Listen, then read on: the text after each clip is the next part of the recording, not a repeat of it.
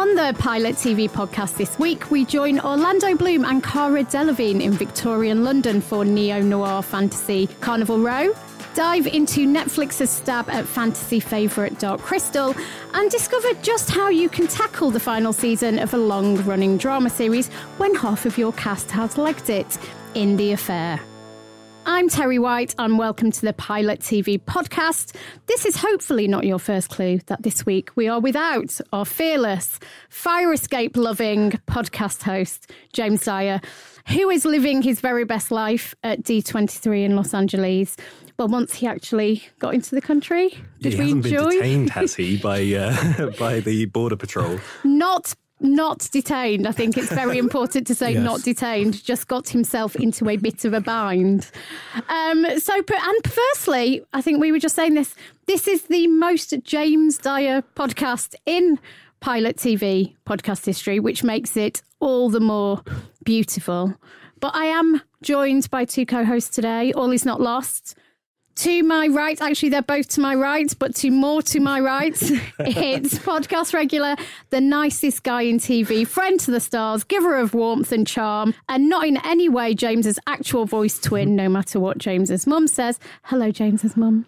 It's Boyd Hilton. Uh, Thank you. To your extreme right. I am on the extreme right. You yeah, are on my you. extreme right. Uh, yeah, the I'm only way in which you are Yeah. the extreme right. Uh, I'm no James Dyer. What a hero, though. I mean, we just have to just a minute. I know we're, we're short of time, but just to, just to just to bow down before his heroic behaviour at, at immigration. Yes. in LA. For anyone who wasn't following this, uh, go to James C. Dyer on Twitter or, you know, read the Daily Mail or the Washington Post. and you will discover that James Dyer got something of a grilling by an overzealous border agent when he went into Los Angeles, which resulted in something of a viral situation. I mean, the viral Yeah. social media. Yeah, and an actual apology from from the official thing, whatever they're called, um, border agent, the people in charge. I mean, that is incredible. The whole thing is spectacular. I can't wait for him to come back. Yeah. so that we can ask him about. Yeah. We can grill him ourselves. We will grill him. Fully fledged leader of the resistance now, I think. Yeah.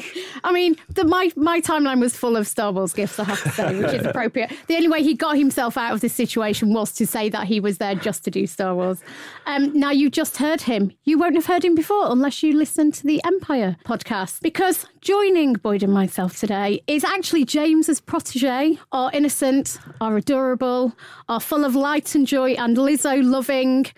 Empire's online staff writer Ben Travis. Uh, well, actually, I think you'll find the. Uh, I'm going to tr- do my best to fulfill the James Dyer role Well- this week. There is so much sci-fi splaining to do, yeah. so I'll do my best. Well, I think about all of us have to take a share of the responsibility of being James. So you're going to do the sci-fi splaining, I'll do the sci-fi splaining. Yep. Boyd. Um, I'm just going to be the bald middle class white guy. Okay. In the room. Thank God. How about that? Where would we get Yeah. another one of those? Yeah, it's a rare, it's a rare beast. And I will call myself a Bell bellend over and over again. There you go. That'll and we will be uh, we will be good. Right. So let's jump straight in. Um, what have we been watching this week, Boyd? I have been watching um, one of those Netflix shows where I, I've been grumbling about this as, as you know, kind of uh, um, first world problems and all of that. First world TV critic problems is that Netflix doesn't sometimes now, more and more, it seems to me, does not give us advanced access to shows to review. Big shows that happened with Mindhunter, and I thought the Mindhunter series was brilliant. I finished that now. That's phenomenal. 13 Reasons Why dropped on Friday, season three, and I've watched pretty much all of it now, and I really liked it. And I and I, I say to Netflix, why you should, if you don't let critics watch it, mate, you would have got more of a glow of approval for that for this third season because the second season was terrible. It was a huge, big, kind of clunky, um, awkward, contrived attempt to retain what the magic of the first series. But the third series is, is is really is really interesting and different and new. So who done it? Basically, every single person in school could have killed Bryce, who was the rapist, the serial Yes. rapist, who revealed to be so in the second series. It's qu- done pretty effectively. There are some unfortunate things that, I, that you can't really go into for spoilers that I didn't that I didn't like, but by and large, it's a really interesting look at pretty much every major issue in American schools and colleges right now. Even up to including ICE, you know, ICE, the immigration people in America. There's a family who are kind of removed from their home at one point in the series. And I wasn't expecting that to be dealt with in 13 Reasons Why. It really feels very fresh and up to date. And, and just the whodunit element was very effective because it kept you guessing right to the end. There's some extraordinary kind of out there, very, very explicit, not explicit literally, but very bold attempts to deal with issues of sexuality and abuse and all of that. It's, it's, it's, it's, it's good. It's a really good show. It's definitely, it's, it's kind of, it's a show that's definitely trying to get teenagers to watch it, but and mm. yeah, it is really extreme in terms of language and sex and and violence and sexual violence sometimes. But I think it's kind of pretty effective in that sense because I think young people will watch it and think actually this is kind of this feels raw and visceral, and yet its its messages are positive and good generally. Because we'd previously been talking about it in comparison to Euphoria. Right. So where does this final is it no, it's not the final season, right? No, they've it's already the third. They're doing yeah, they've already one. got another one coming, yeah. Where does this kind of stack against So, I mean, Euphoria? So it's nowhere near as good. So Euphoria, I think, is an incredibly special, Yeah. beautiful, brilliant, out there piece of kind of filmmaking on television. This, I don't think it's aspiring to. I think this is aspiring more of being a, mu- a much more mainstream proposition, even though it is daring and it and, and it's you know it's kind of doing stuff that it, in the Netflix world, in the kind of world of streaming and HBO, all of that. This is a much more mainstream proposition. I don't think it's trying to be as um, artistically um, challenging, if you like, as Euphoria is. But so it's kind of on that level, I- but I still think it works, really well. It's Possibly, you know, I'm not sure how many young people are ever going to watch Euphoria. Euphoria is one of those things that feels like it's a teen story, but actually for adults, whereas this feels like it's a teen story for teenagers. I would say that's the difference, probably. But it's still really good. I mean, it's still really well made. Everything on Netflix is kind of has a certain production value, but I don't think it's trying to be an incredibly cinematic, beautiful th- exploration of, of. But it has got, you know, th- there's two timelines, and one timeline is in full screen, bright, glowing colors, and the kind of current timeline, if you like, in the present day, is in muted tones, is in widescreen aspect ratio. It has mm. little, has little kind of inventive visual elements to it, but by and large, it's it's all about the story and the characters and dealing with the issues. We've talked before about some of the problems with, especially the first season. Yeah. Does this go some way to redeem it? It would you does, say? yeah. I mean, not yeah. They so they actually took out the scene where um, the central character took her own life, for, in, famously in um, recently. They've removed that from the whole series, and um, just generally, I think it's more careful in dealing with all of that. Mm. Um, as I say, you can't kind of unfortunately is. You know, if you if you everyone's seen it, uh, there's a couple of things that I did have issues with. There's one character I, I, I can kind of dance around a little bit by saying there's one character who ends up actually falling for their abuser, and I think people have gone, oh, okay, hold on. But then you might, you, I think the creator could probably defend it by saying that does happen. You know, that is a thing, that's a syndrome, that's a thing that could. So, but there are, but, I, but apart from that, there's there's kind of some incredibly bold, almost um, fantastic stuff in terms of about there's a group that forms in the school about people who have been abused or sexually assaulted or raped, and that is really, I thought that was really, really well done. And I was checking the credits, and all of those episodes that really deal with the crux of that are written by women, sometimes directed by women. So there's definitely, in terms of broadening out the creative team, I think they've done that quite effectively. I It really makes a difference, I think. It, it's strange that they haven't released the screeners because it feels like at this mm. sort of juncture, Yeah. it was a show that needed a bit more positive press and to I mean- show that it has taken on board some of those criticisms over Yeah. how they quite explicitly portray these really troubling issues for quite a young audience. I agree. Maybe we, you know, I don't know. As a TV, TV critic, we overplay our reports in these things, but I, to- I think so. I think that I think it could have done with some, you know, positive. Mm. I mean, now all the reviews are coming out, people are being kind of nicer about it, but it's so much better than season two that I think it probably would have helped. But I think they're very sensitive about people writing about the way they the way the show deals with all those things. Mm-hmm. Ben Travis, what have you been watching? I haven't watched anything in a long time. I've moved house twice in the space of two months and have been without internet for such a long time. So I'm, I'm behind on like all my favorite shows. I still haven't seen Stranger Things 3, which is Wow. killing Wow. me. That's going to be my treat when our internet gets turned on. Finally watch Stranger Things 3. and Where I are you miss- living? Like in a cave? Yeah, I know. I feel like I've been in the dark ages. Um, and obviously, I've been able to stream stuff on my phone. But all of these amazing, sort of big budget shows, I feel like I shouldn't watch that on my phone. Yes. Um, but the one thing I have been watching, um, I slogged my way through the Umbrella Academy and didn't really enjoy it the whole time. But I just kind of felt like I should keep watching it. And I didn't mind watching that on my phone. I felt like I, I'm, I'm not enjoying this enough to save it for the big screen uh, for, for my TV. And it, it kind of bugged me the whole way through because I thought there was constantly like elements of promise, some really, um, a couple of good characters, that quite hooky storyline that they already did in Heroes, where it's like at the start of the series, there's like the apocalypse is coming, and that's Mm. going to happen at the end of the series, and we've got to work out how we're going to get there and how we're going to stop it, which is um, yeah, a very sort of grabby through line to a show, but it was way too long. Half of the characters were like ultra thin, and it really did feel like it was using a lot of stylistic flourishes to paper over a lot of cracks. Um, so I kind of kept watching out of a sense of duty, and also the the Ellen Page storyline in it was the best thing in it. That kept me going the whole way through. But I have to say, even the finale didn't. It wasn't as satisfying as I wanted it to be. It did improve a bit in those final episodes, but it did seem a bit of a sort of Netflix. I don't know, condense it down, take out a couple of episodes, just tighten it up a bit. Um, so I have to say, I probably won't watch the second season of that when it drops. Um, but I'm about to get the internet back on. I can finally catch up with the Stranger Things, with When They See Us, with Big Little Lies season two. I haven't seen. I'm so I'm behind Ben, on Ben. everything. It's awful. Oh, I tell you what, I did watch though. I saw an incredible episode of The Chase.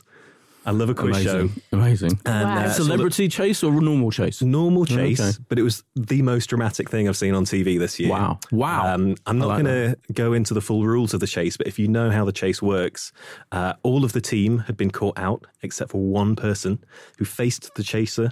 Uh, took the higher offer, single-handedly brought back sixty thousand pounds to the uh, that final round, exciting. and then single-handedly won the final chase and won themselves sixty grand. This is the contrast Solo. between you and James. Oh. James won't have heard of the chase. He won't have any idea what it is. But I love the fact that you're picking the chase as your dramatic highlight of the. It- he is somewhere like Yeah. losing his shit Yeah. right now. He's probably on a plane trying to get back here before the end of the podcast to intervene because he will also be unhappy with what I want to talk about this week, um, which is I talked about it when the first episode aired, but the final episode of the Jade Goody yes. um, documentary on Channel 4 aired last week. And it was, I've now watched the third one three times. Um, did you watch it, Boyd? Yep. Oh my God. Yep. It's, it was such a brilliant study of tabloid culture in the noughties, of class, essentially, of, you know, kind of the abuse that a lot of working class women got at that time.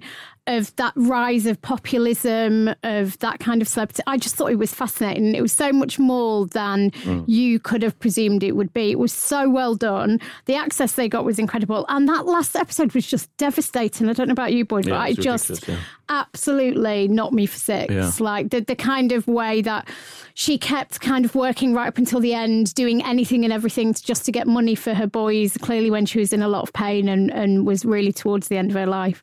But it was just, I just thought brilliant and just was was such a brilliant deep dive on British culture at that specific time. Yeah, to be reminded as well that she was on the Indian Big Brother Oh when they God. told her about her uh, illness, her cancer was it was incredible. They didn't stop filming. They didn't stop filming and all of that, and that she.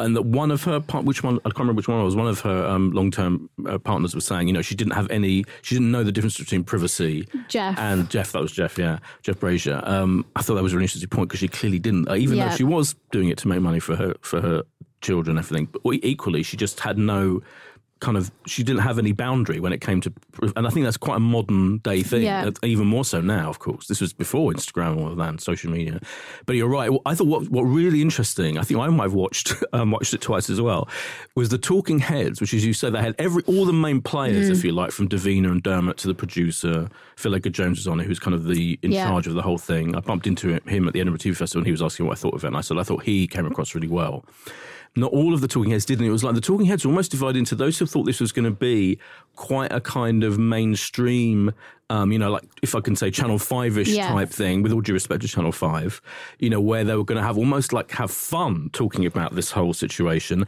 and the ones like Phil Edgar Jones who took it very seriously and was seriously analysing the situation. Yeah. And there was a real, for me, there was a real disconnect between those two sets of people, and some people just came across so badly in the in the talking heads element of it, just not really addressing the seriousness of the whole situation. Um, I thought that was fascinating alone, let alone the whole story, which is incredible. Yeah, because even Davina, who I think is amazing, there were moments when she was talking about, you know, starting to touch on how exploitative it was, but then it was kind of dismissed and they cut to some footage of Yeah. Dean, Davina being like, "Welcome to Big Brother," Yeah. and it was just that that kind of contrast. Yeah. and no, and I like you say, very few people actually came out of it very well Mm. because you saw how she was kind of exploited to some extent um, and what everybody else Oh, was I mean, getting out of it. And there's a snapshot of the time, like just being Yeah. called a pig, you know, know. in the papers. It just, again, I mean, I know, Talking of somebody who did not come across very well, yeah. What was his name? Uh, I'm not naming him. Yeah, the, yeah, the, unna- are the unnameable people. tabloid Yes. TV columnist Yeah. who um, called her a pig, and yeah, how did we ever like? It's mad that that happened. It's mad. It's, that's what I kept thinking. Yeah. That, that, that time, obviously, you know, I work for Heat, and I think, you know, all, all kinds of things were written and said and all of that at the time that no one particularly proud of. But the papers, I thought, were extraordinarily, terribly horrible and awful. And I think. I mean, I think they're still capable of doing terrible. stuff. I think we have moved on. I Yeah. did come across thinking you couldn't get away with any of this now.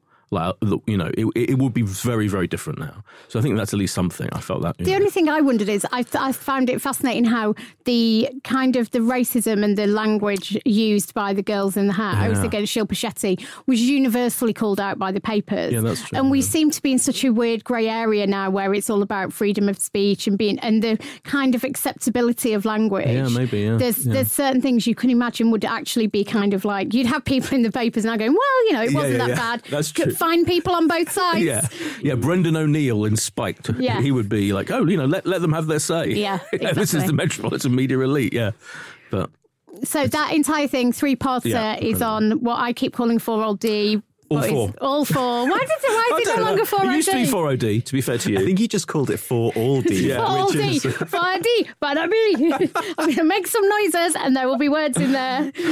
right, now, now it would be time for Funny or Dire. But almost as proof that having a segment that depends entirely on one member of the team being present in every single podcast until the end of time is a terrible idea, it's now not time for Funny or Dire. But you may remember that last week, James, kind of out of the blue, tabled the idea of killing Funny or Dire. And he did put it out to Twitter. Now, we will need to wait until next week to hear the results of this incredibly unscientific poll. But please do get in touch with James on Twitter to either give him a recommendation for a future Funny or Dire episode or to tell him whether you would like to keep or kill Funny or Dire. He is at, at James C. Dyer. Please do it. He's very invested in this poll. Now, we're going to get to news because there has been an avalanche of news. Ben is adjusting his glasses. Here we He's go, getting my time to into shine. geek mode. James isn't here because he is at Geek Heaven um, this weekend, otherwise known as D23, which is Disney's annual expo. Now, Ben, as Mini James, would you like to start us off? Where would you like to start? begin? I mean, I think we've got to start with the Mandalorian trailer, Yes. right? So this is the first ever live action Star Wars TV show. Uh, obviously, there have been the animated series in the past, like Clone Wars and uh, I think Resistance is the current one. But this is the first fully fledged live action TV show set in that universe, set in the aftermath of Return of the Jedi. Uh, the showrunner is Jon Favreau, who obviously helped launch the MCU by directing Iron Man. He's working with Dave Filoni, who is entrenched in that Star Wars universe, having um, been the man behind those animated series. This show's been talked about for a long time. We've seen the cast come together. So you've got Pedro Pascal in the in the lead as a sort of outlaw gunslinger, bounty hunter, and we've got directors like well, obviously Jon Favreau, but Taika Waititi and Bryce Dallas Howard on board. We've heard all these stories of coming together of, of the show being made, and um, this is the first time we've actually seen some footage, and it's very exciting, and it looks it it looks pleasantly, um, kind of a bit yeah, a bit more grown up. Yeah. I, th- I think the first thing you see is a stormtrooper helmet on a spike, and you're like, "Oh, okay, yeah, we are in the outer fringes of the galaxy. We're in sort of a lawless time in a lawless place after the fall of the Empire, uh, before things get to the point where there's a little bit more stability by the time you get to the Force Awakens."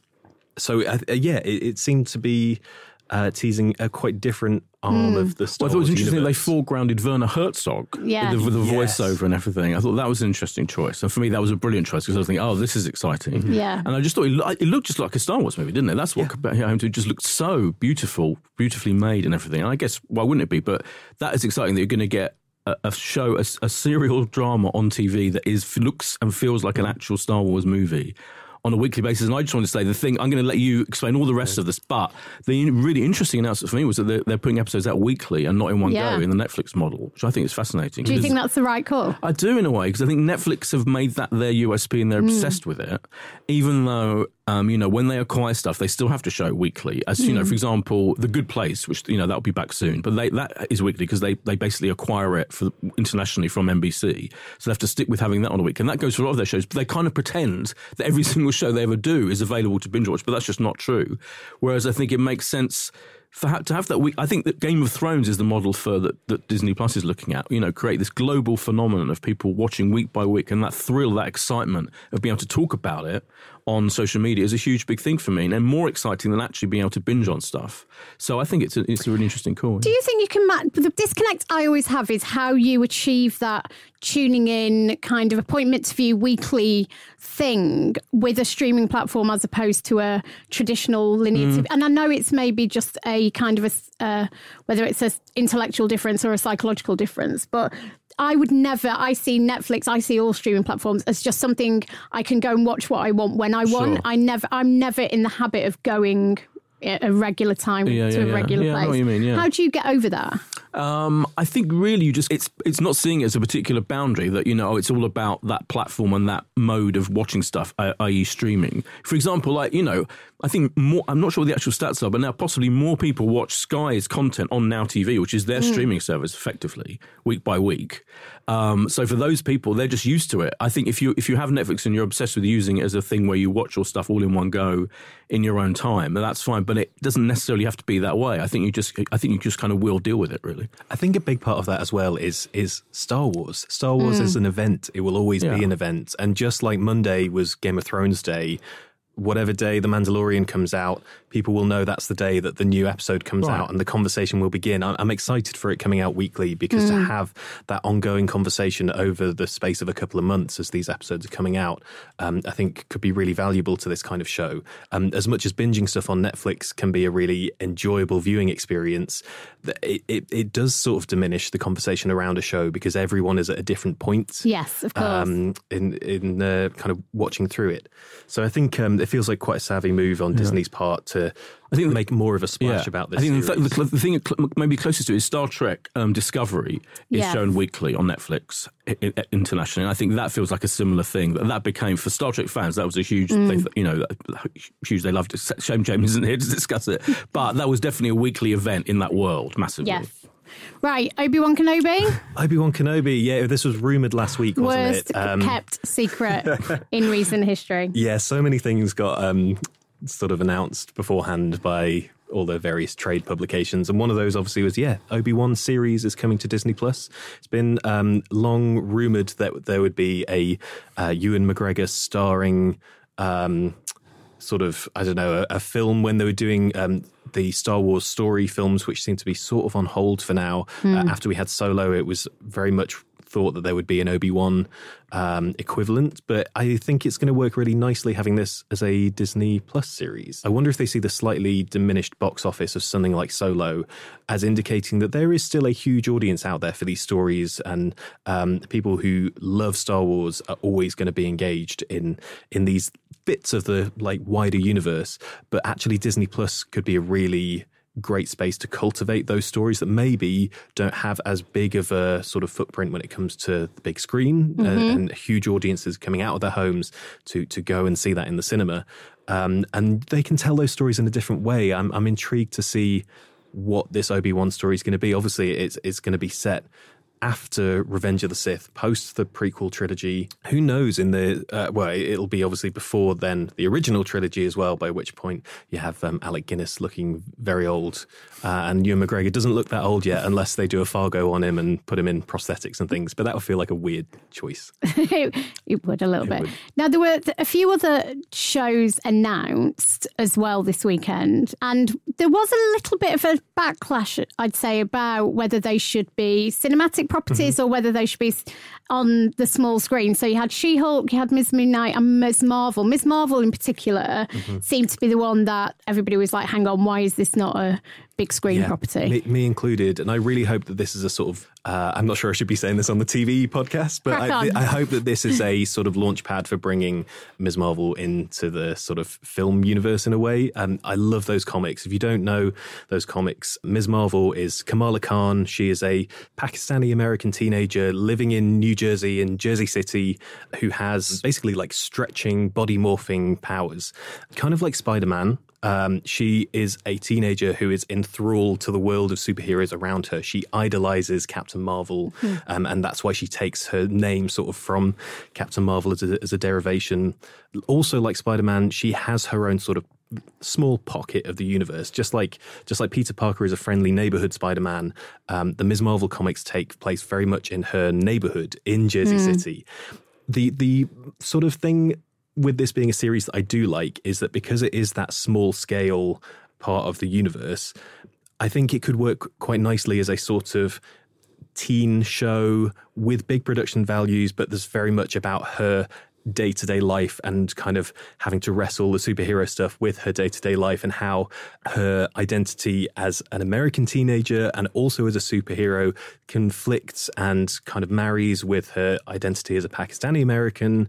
I think there's a lot that you could get into in a series that you maybe would I don't know uh, if you could wrestle that as much in a film or delve as much into her day to day life. We've already seen with the recent Spider-Man films.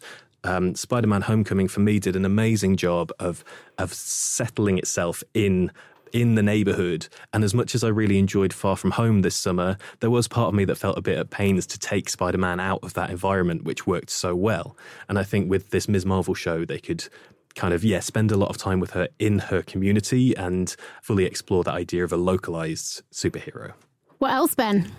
Uh, I mean, I don't know a huge amount about She Hulk or Moon Knight. I'm not as versed in those comics. From what I understand, in the most basic sense, Moon Knight is sort of Marvel's equivalent of Batman. Mm-hmm. So that'll be interesting to see how they. Uh, it, it, I like that they're doing what Marvel has always done um, in taking these smaller characters that they announce it, and you go, "Oh, cool! Who who is this? Who is this?" And then once they kind of make these projects, you go, "Oh, okay, I get who this character is. I see how they fit into the universe." But yeah, intrigued to see where those I like the poster for WandaVision. Did that looked you? great. Yeah, Yeah. that kind of 50s suburban thing happening. I think that looked, looked like a really mm. interesting idea.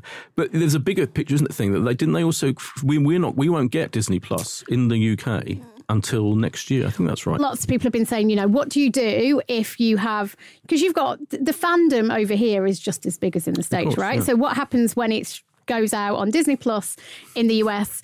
What are we going to tell people? They have to wait, what, three months, four months? Yeah, at least even yeah. six even six weeks right Yeah. feels like a prohibitive amount of time to somebody and what and what you don't want is anybody doing illegal downloading or streaming or any of that stuff are there going to be you know deals done in, in terms of ways they can show it before disney plus full launches you've got to wonder how they're going to Mm. bridge that gap right It's fascinating, yeah. because Because you know the stuff that comes out, Hulu is like a huge, big streaming service in the states that we haven't got here, and stuff goes out there, and we have to wait for that stuff, which almost people probably don't even realize that, but they're going to realize it big time when Disney Plus launches. Mm. Yeah. it's going to be intriguing. was there anything else from d23 I mean, also on the WandaVision front, there's a couple of other MCU characters who are joining that show. So you're going to have Kat Dennings, who played Darcy in the first two Thor movies. If you don't remember, she's the one who goes meow meow when the hammer flies through the air. Oh yeah, um, she's the sort of like it's like she was here yeah, meow meow. Um, she's the sort of yeah, snarky, uh, kind of spiky intern sort of character, and also Randall Park's character from Ant Man and the Wasp, uh, Jimmy Woo, who is a sort of uh, policeman.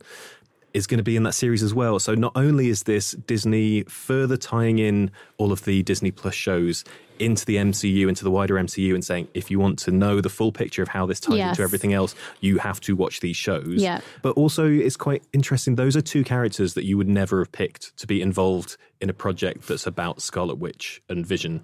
We have no idea how they fit in at the moment, but that's quite an intriguing thing to see how that's all going to tie together.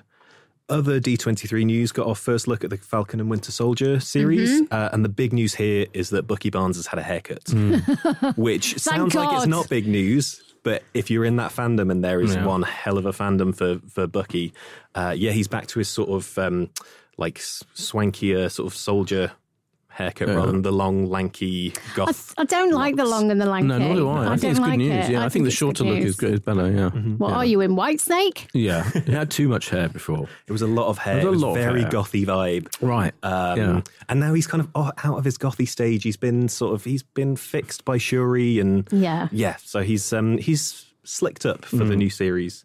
And then yeah, it was a few other bits of smaller news. There's a Monsters Inc. series coming to Disney Mm-hmm. Plus. I love Monsters Inc. Uh, and this is going to be like a, a workworkplace comedy, Yeah, which that's just a good seems like the perfect fit. Yeah. Um, just yeah, The Office, but Monsters Inc. Yeah. Oh, yeah. sounds great. I'm excited about the Muppets. Mm. Show, which is like they said, short form, kind of almost behind the scenes reality. Unscript. How's that going to work? Like something they call it unscripted, I think, or Right. improvise Yeah. or something. going to be? Is it going to be like Keeping Up with the Muppets? I hope so. Yeah. This has got Boyd written all Yeah, it over has. it. I'm a huge. Put him Muppet in a fan. car with a Yeah. comedian and he's like Yeah. happy. Put me in a car with Kermit. Boyd, any non Disney Mm. Yes, dominating our world news? The thing that I'm most excited about, there's nothing to do with Disney or D23, is that Viola Davis is going to play Michelle Obama in a new series. This is part of um, the kind of Obama's getting into television development and all of that, and they've given their they are kind of involved in this Showtime series, which is going to be all about first ladies in history and kind of dramatizing their lives. And in, in brilliant casting, Viola Davis is going to play her, and it's, we're going to go look at kind of peek behind the scenes of the oh, West. And all that. I was like, yeah, bring it on, yeah. It's really, really exciting and brilliant. It's called First Ladies, and I just couldn't be happier about the whole idea of it, frankly. right. That sounds very good. I think that's. I think is that news? I I'm think so. exhausted. Yeah. I'm exhausted. That's ben, did you want to say anything else? No, I was just saying that that First Lady series. Are they going to do a Melania series? Oh, you'd oh, hope so. God. I mean, yeah. God, who? I mean, the question isn't who would play Melania; it's who would play fake Melania, right? Yeah, right, yeah. Yeah. Right. This week's reviews. So, first up this week, it's the show that's being called the Steampunk Game of Thrones, starring Orlando Bloom and Cara Delevingne. It's Carnival Row. The Amazon Prime video drama follows mythical creatures who have fled their battle ravaged homeland and gathered in Victorian London, which is boiling over with violence and tensions between citizens and the immigrant population. At the same time, Obviously, there is a string of unsolved murders. He has sex, he has swearing, he has bloodshed, he has shagging, Boyd. What is happening? My is f- this the new Game of Thrones? Um, no, it's got all my favourite things in terms of yeah, swearing, shagging, um, a little bit of cyberpunk, a very, very basic and obvious, and yet heartwarming look at. It's really about immigration and Yes. people descending into fascism when immigrants arrive in their in what they consider to be their place, their land. So that's the whole crux of it. Really, is it's using the kind of fantasy format to look at an interesting issue. And I thought, and I, that element of it, I thought was kind of interesting, and I liked, and I kind of like the way it's kind of fairly no holds barred in dealing with that, in dealing with racism and immigration, all of that. And I kind of liked the whole setting of it, and I liked the fact that it kind of went from being a bit cutesy at various moments to then being quite harsh. And you know, there mm. are there's a brothel, and there's people, you know, there's prostitution, and, and all of that. And the way it deals with that, I thought was interesting. I had a problem with Orlando Bloom though. Was it the accent? Can The I say? accent. It was like, oh, I am going to solve a murder. Where is the prostitute that I can save her life? Exactly. He was also that like typical like here I am to save the fallen women of course. with my bad accent guy. Yeah. So it, not only was it the kind of, it was also had a kind of that whispery kind of, you know, kind of talking like that kind of thing. Like I don't know what he's trying to do. What is he trying to do?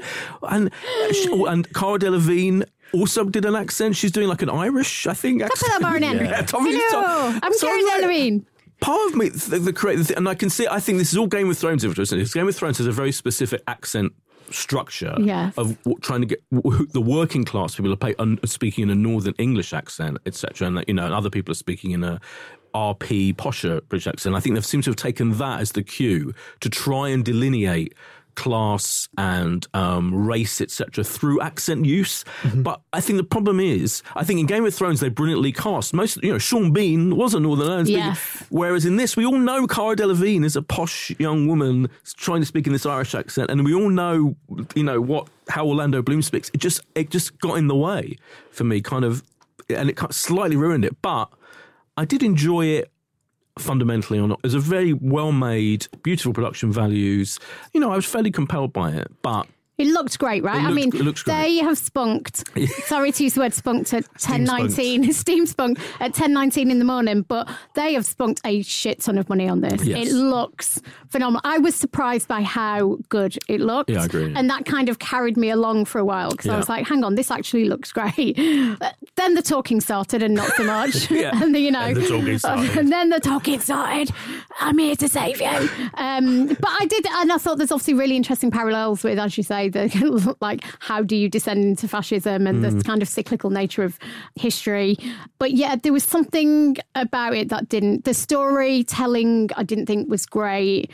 Some of the storylines weren't great. The characters weren't particularly well drawn, I'd say. So I found it really hard to. There was no kind of sticking points to me where I was like, "This, there's something in here that makes me want to watch the second episode." I could appreciate what it was doing, but that's kind of as far as it went for me. Ben, Yeah, I mean, th- this starts with the most James Dyer info dump of all time, doesn't it? It's like a full on sort of a minute of these titles coming up on the screen of uh, the Fey folk are escaping to the Republic of the Burgue. I mean, except uh, spoiler alert, we have got. I'm going we to have- yeah, we've got six, Dark Crystal on its apart way. from the six minute twenty four intro to Dark Right. Crystal. Yeah, it's a big, it's a big battle between those two. But yeah, Um, I, I kind of expected this to be a bit more fun, a bit more sprightly, because it was kind of um, a big, mad uh, sort of fairy world where you have fauns who have giant horns coming out of their heads and stuff. And it was quite grim and murky in a way that I kind of admired that it committed to that tone. But there was a part of me that was also like, you can have a bit more fun with this, especially when it's Cara Delevingne playing a fairy, literally with a pixie haircut, Yeah. strangling demon dogs. Um, it was a really brutal opening in a way that I think is purposefully setting the scene and, like you say, um, setting the stakes for this immigrant story. But yeah, I kind of wish it had a little bit more liveliness to it. But what I did like, especially with the with the first episode, it felt like a real like classic TV pilot in the sense of it did enough of setting up the world, giving you the the kind of a cast of characters, but two central leads to follow, having a bit of a monster of the week story that they hmm. have to solve by the end of the episode, and then teasing what the big hmm. thing still to come for the rest of the series is. So I thought, kind of structure wise, it was a reasonably solid opening to, to what might come. I don't know compared to some of the other stuff that we've watched this week if I would it wouldn't be at the top of my list to keep watching, but I think if you're really into this stuff, if you're really into that sort of deep, kind of quite serious fantasy that takes these things that a lot of people would think are quite silly, but takes it very seriously, I think there's quite a lot that you would enjoy in it. It feels uh, the only real comparison to me for Game of Thrones is that it's a lot of uh, terminology it's a lot of families it's a lot of different like races and stuff and you will have to watch a big chunk of episodes before you're like okay these people are here and they're doing this and they're sort of related to these people in this way and yeah i I think it'll take a while to sort of sink into that world and in that first episode you're watching it going i'm just about following here who Yeah. everyone is. And my favorite person in it was uh, tamsin merchant who plays Imogen Spurnrose, who was the the really What a name. Yeah. the really The names are good. horrible posh Yeah. lady, Yeah. basically. Yes. And she seemed, um, she was the character that most stood out to me as quite a sort of deliciously horrible character. I liked Piety and Absalom Breakspear, played by Indira Varma and Jared Harris, um, who were great, who were like kind of posh people ordering around uh, our poor heroine. It did slip into Downton It at did, times, which, yeah, I, Downton, yeah. which I appreciated Yeah. the Downton moments, It- I have yeah, to say. absolutely. And I do admire any sort of show that, that will do that. That'll be like, we'll take some really dark fantasy stuff and then we'll have a very Downtony element and we'll stitch it together and it'll be its own kind of nice little patchwork of all these slightly disparate things that we're going to knit together into one universe. Whether it can continue that and make it feel like a cohesive whole, we'll have to wait and I see. think, I think there's a certain thing. We'll get to this with Dark Crystal, which is we, we, spoiler alert, we're reviewing later. But I do think there's a certain complacency. I think with fantasy genre, particularly with the storytelling. Like I mm. almost feel like the, the people who create this stuff, and maybe even subconsciously, think, well, fans of this genre will stick with it Uh, because they like world building, and you know we're going to do that because, as you say, you know, opening with a kind of explanation of the different all the different things, but. I think the best, so for me, the best way of doing these things, and I'm, I'm trying to, you know, I haven't watched the first episode of Game of Thrones for years, but famously they completely redid it, didn't they? They filmed Yes. it, then they remade it, and they, it's an inc- it, I, I still remember scenes from it being incredibly compelling, and I think it just it told the story and explored the different all the different elements, all the different worlds just through the storytelling. Mm-hmm. It had that confidence about it. Whereas for me, And I think that is the difference, you know, like trying to explain everything in voiceover or whatever, or, you know, Yes. just feels a bit clunky and irritating for me. Also, some of the language, right? So I was trying to like write some of it down. Yeah. I forsuta, and I was like, I'm sorry, was that just, did somebody just actually speak in anything approaching English and am I meant to understand that? Right. And I kept rewinding it thinking, oh, if I listen to it more, it'll make sense. But I don't think, I don't even know if it's meant to. No, it's like, yeah, we're making a pure drama, but in this fantasy world. Yeah, it's got like pure- half fantasy, Yeah, yeah. half, which at times I didn't think was completely successful. The No. kind of bridging of the fantasy and the reality and the that didn't quite work for me. But yeah, the language was incredible. Whoever who writes this, Travis Beacham, I think. Yeah, Travis Beacham, Renee Echevarria. thank you for inventing a completely new language that we all now must learn. Yes. Right. So Carnival Row is on Amazon Prime Video this Friday. Boyd, are they dropping the whole thing at once, or is this episodic? Um, I think they are dropping the whole thing at once, yes. Okay. Next, we have the long running Showtime drama The Affair, which returns for its fifth and final season. Now, this was conceived as the story of what happens to two couples when the wife of one and the husband of the other has an affair, taking in a really smart device when half of each episode is shown from a different character's perspective. Now, this season has a particularly big challenge as not only is the series now without Alison, played by Ruth Wilson, but also Joshua Jackson, who played her husband Cole. So the whole central conceit has kind of disappeared. Um, not only that, but this season has a significant time jump involved and introduces three part episodes which tell three different characters' perspectives but not even from the same year, never mind the same incident. Now, I was super suspicious going into this, so I love The Affair and have always loved The Affair. There was one kind of dip in season three. Season four, I've talked about on this podcast before, totally brought it back to like being bang on quality. I've watched the first three episodes of this season. And it kind of works. And I don't know why. Like, it's properly spun me out because I was convinced. I was like, how can you have the affair without half of the people who are involved with having the affair? The whole thing is about that affair and the consequences. Two of them have fucked off. And by the way, I am in full mourning for Joshua Jackson, Yeah. who will forever be Pacey. And he bought Joey a wall. And don't even get me started about how he's the blueprint for all of my romantic relationships and, and toxic feelings towards men. But so his loss is massive. I think Ruth Wilson as Alison was just brilliant. But that central dynamic, which was about the tensions between these two marriages and these two people, these four people who've been brought into each other's orbits by this one affair and and the kind of ripple effect of that over, I think, eight years. However, it does kind of work. So it picks up everyone um, who hasn't seen the end of season three and kind of wants to watch it, then stop listening now because we will be talking about stuff in, the, in terms of the initial plot points for the season, which are that Helen's partner Vic was dying at the end of last season. That kind of picks up here. And Noah has a film being made about his book, which is just one of the best things. There is Brilliant. the guy who who um, wants to adapt it and is playing him Yeah. Is just the most brilliantly captured dickhead film guy you've ever seen. There's an amazing scene in a restaurant where you're just like, you are every like bad producer and film star I've ever met. Mm-hmm. He's so arrogant and smug and just and not even a real person mm-hmm. fundamentally. He's made of paper, basically. The whole thing which this show has had going for it from the beginning is kind of real authenticity about relationships and about people. The central conceit of the fact that people's accounts of the way things go down are not kind of consistent or 100% true still massively works and is still super compelling. And there is this time jump involved, which I don't want to say too much about because I don't want to give a spoiler, but essentially it goes into the future, which again feels like it shouldn't work, but it really, really does. So, as I say, I'm, I'm three episodes in and I'm kind of hooked again already. They've got a lot of work to do, I think, in one season because of what they've set up and how they, I don't even know how they're going to kind of bring it to a close. But all of those notes that you had it in there initially are still all there. Ben, what did you think of this? I had never watched an episode of The Affair, and let me tell you, the four-minute recap of the fi- of the Oh last yeah, four talking seasons about recaps. was the most dramatic roller coaster I've ever been on. It was crazy. It was like, oh, He, he's got a nice life. She's got a nice life. Oh, they're having an affair, but now they're split up, and now they're with different people, and now that person's died, and then but this one's having their baby, but he's also dying, and I was like, whoa, whoa, whoa, whoa, whoa, whoa, whoa. It was a lot to take in. It was. A, it's a lot, right? It's, a, lot, to take in. Um, but I, I enjoyed it. I watched the first episode, and I.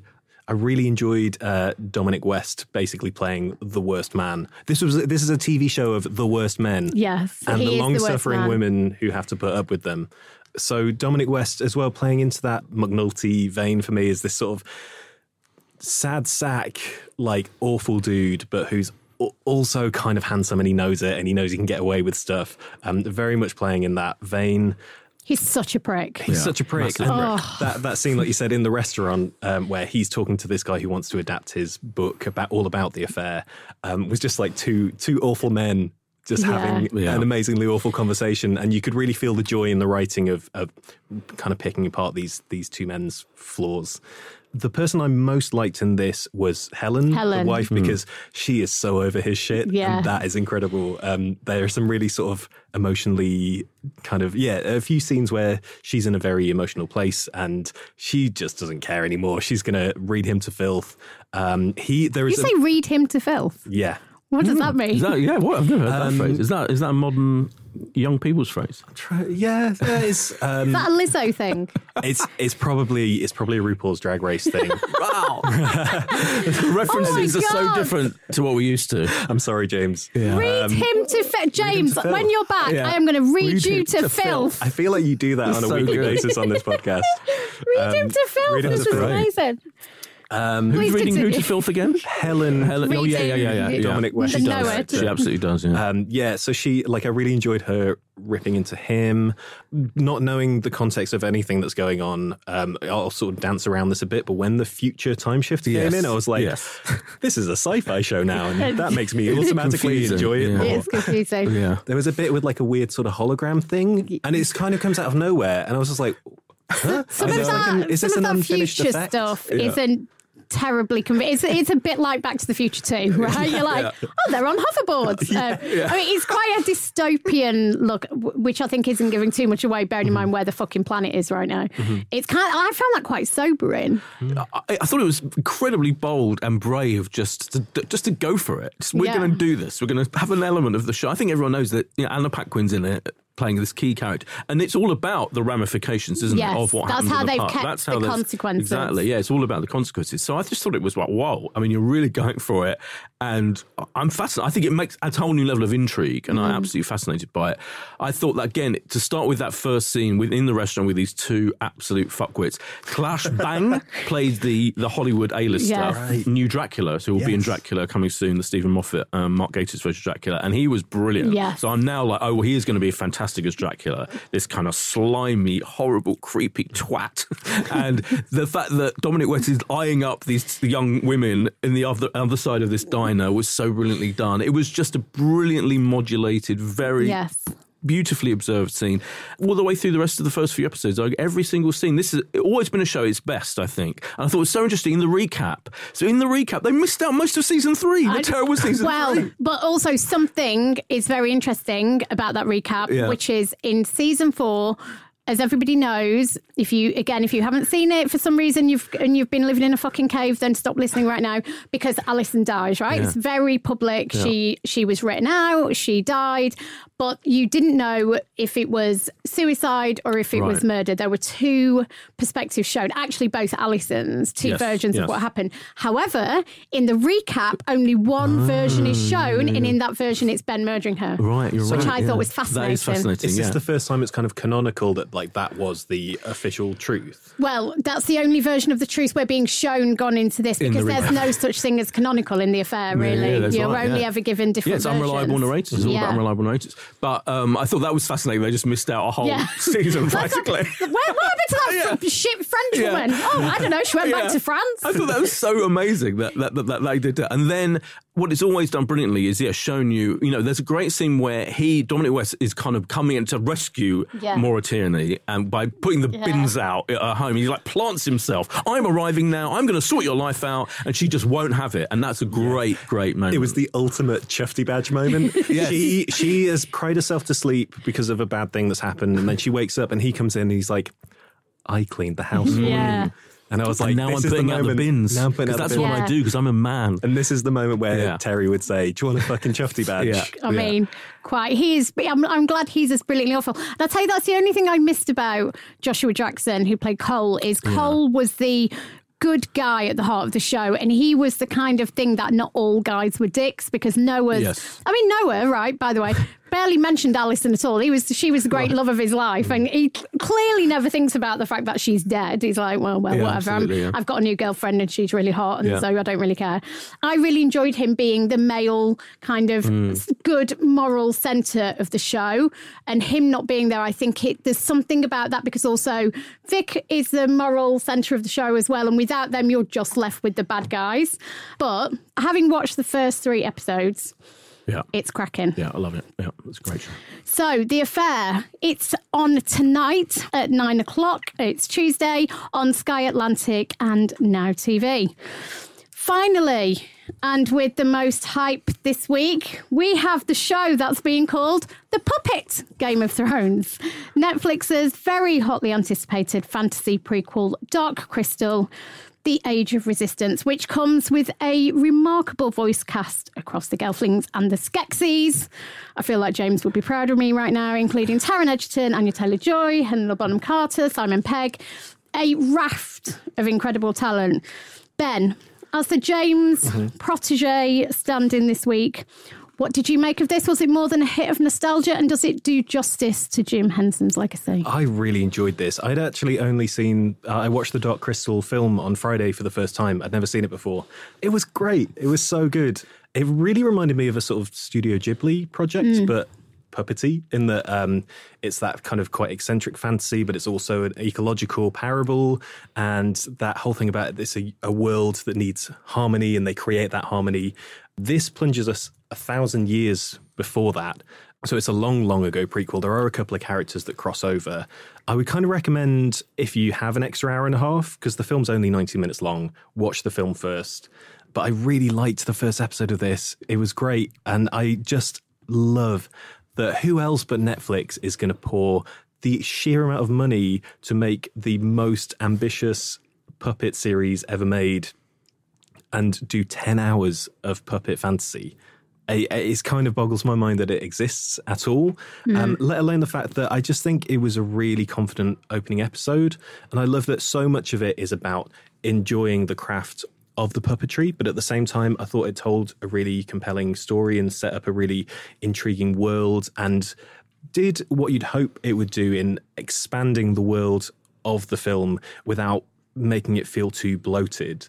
There is a big info dump at the beginning, and considering Six the film, minutes. Yeah, a really big info dump. And 24 seconds, I, think, counted. I think the show then follows that up with doing what Game of Thrones did, in that it's like, here's a bunch of information, but now you're just, we're going to tell you it through the characters and through the settings and how the characters interact with these settings. And you're like, okay, so these people are here. These Gelflings are the fancy Gelflings in the castle. These Gelflings are the slightly more elfy ones, and mm-hmm. they're underground and they're more connected to the world of Thra. And so I think it was telling that story. It gave you a bunch of information to give you a bit of a head start, but it wasn't just like, there's your starting point and we're off. It was like, here's your sort of cheat sheet, but you're also going to slowly learn about how that world works through the telling of the story. Yeah, what did you guys think? I was disappointed that um, James wasn't here just just to talk us through the character names Skeksil, Skeklach, Skekung, Skekayuk. you know, he'd have loved that opportunity. Um, and the, I felt like the info dump at the beginning, the six minute voiceover info dump should have been narrated by James Dyer, really. There would have been a seven minute, Yeah. 24 second Yeah. info dump preamble before this segment, Yeah. which James would have done. So, in all honesty, I got slightly distracted by a few things. First of all, that has got this incredible voice cast of, of every single character, from the major to the minor, is voiced by someone incredibly famous. Eddie Izzard, Helena Bonham Carter, Toby Jones, Gugu Mbatha-Raw, Lena Headey. and so I kept kind of having my list of all these people up so I could work out who was playing who, Mm-hmm. partly distracting myself. Then I got weirdly distracted halfway through. I became obsessed by the fact that the Skeksis, who are the evil people secretly running things, are these hook nosed, very Semitic looking. I say this as a person of the Jewish persuasion. It's kind of, you know, this kind of alien clan of this race of very hook nosed creatures. I just couldn't get that out of my mind, and I became obsessed with it. And obviously, it's no one's fault. And I'm not being that, you know, I'm not being woke and saying, "Oh, someone's not really noticing how racist these these rather Semitic looking, race of horrible, nasty people are." But it just kind of complete. I became obsessed with it. And once you think about it, honestly, you can't That's shake so it off. interesting. Yeah. Um, but I'm not saying anyone, anyone in any. I'm not blaming anyone. I just it just occurred to me halfway through that this is a, a, a race of people secretly running everything, and they really, really are very hook nosed. But someone, so I tweeted about this last night. and Someone tweeted me saying, actually, the mystics who are also good is are also nasally endowed, heavily nasally endowed, and they are, but not quite to the same extent. Once you get over all of that, it is fascinating to watch the combination of these puppets, which are still because they're still puppets, Yes. and they still can't really move their lips properly, and they can't really have many different facial expressions, with the, the incredible production values of the CGI and the huge sets and the incredible kind of settings and all of that. It's just a weird viewing experience for me. Mm. Did you find it beautiful? I found it something about it beautiful and reassuring. I think in an age of, you know, our favourite animations being made into live action and everything becoming so mm. Lifelike and reality like that actually there was something comforting Yeah, I about the, the puppets being puppets. I mean, it looked amazing. Don't Yeah. get me. I mean, Yeah. Thra just looked absolutely the scope and scale. It looked absolutely fucking epic. But there was something about the puppets being puppets that I just thought worked absolutely fantastically. Yeah, you just kind of go with it. Yeah, Yeah. And, I, and I agree. Yeah, by the and by the end of the first episode, I did enjoy it loads more than I expected. I was slightly terrified by the whole prospect of it because I thought it looked stupid, but it doesn't.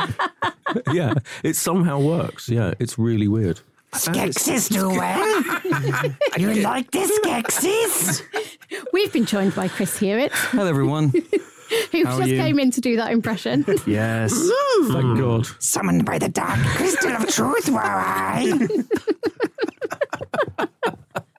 Yeah, I like this too. Two thumbs up. You haven't Do you actually enjoy watched it? it. You haven't I have watched seen it. it. Did you? I hosted a Q&A with uh, Oh, yeah, you did host the Q&A, yeah, I the saw casting that. creators and Louis Leterrier the other day. In fact, Louis Leterrier is a guest on this week's um, oh, what's it called? Empire podcast. Never heard of it. you should It's not it to out. last.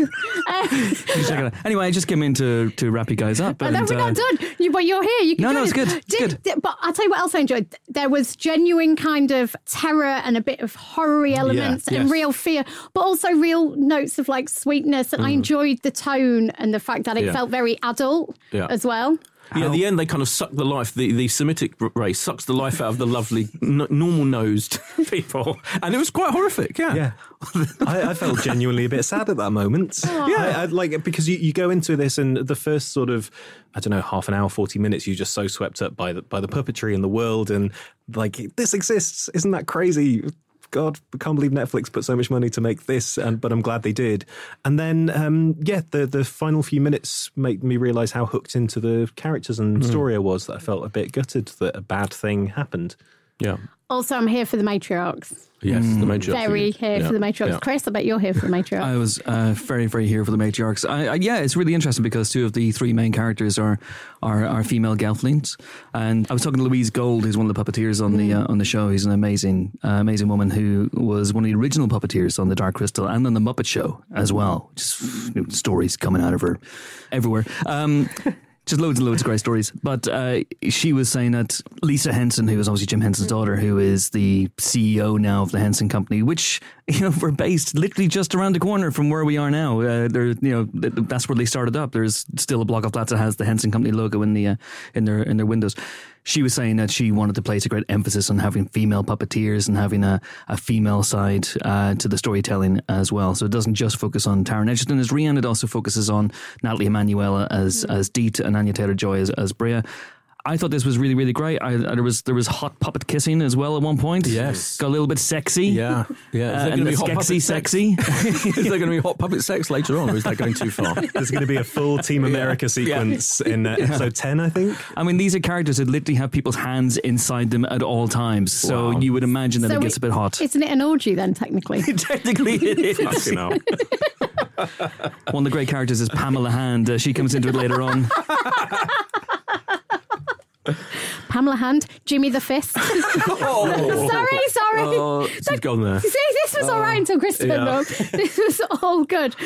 Right, so are we saying that Dark Crystal is the puppet Game of Thrones? kind of almost maybe, yeah. I mean, Sure, the Game of Thrones it's gonna is the real life Dark Crystal. Wow. Oh, yeah, that's a good point, yeah. Yeah. I think Jim Henson got there big- first, guys. Live action. Oh, I yeah, know. real life. The Game of Thrones is not real life. I, I misspoke. Live action is actually the phrase I was Yeah, looking yeah, for. Oh, God. Okay, so This is why I don't do the pilot podcast. anarchy, chaos, puppet fisting, we have everything. Dark Crystal is on Netflix this Friday, right, Boyd? Yes, correct. Are they dropping the whole thing? Well, thing? they bloody well are, yeah. Get on it this Friday. And that is it for another Pilot TV podcast. Can we talk Blue Bloods? No. Damn it. Still Um, on. until next week, do come and talk to us on Twitter, Terri underscore White, at Boyd Hilton, at Ben S. Ben Bonds, Ben S. Travis, Skexis Travis. Ben S. Travis, and Chris, chuck yours in while you're here. I'm at Chris Hewitt. If you don't follow me already, what the hell are you doing? Please drop five of your best stars on the iTunes reviews page, as it really does help us. And join us next week when things will be back to normal, as Daddy will be home. well, excellent. I'm back from America. I've been running with the customs. Hello. Mm, isn't it? That's my James. the bell ends back, baby. Pilot out. Um, um.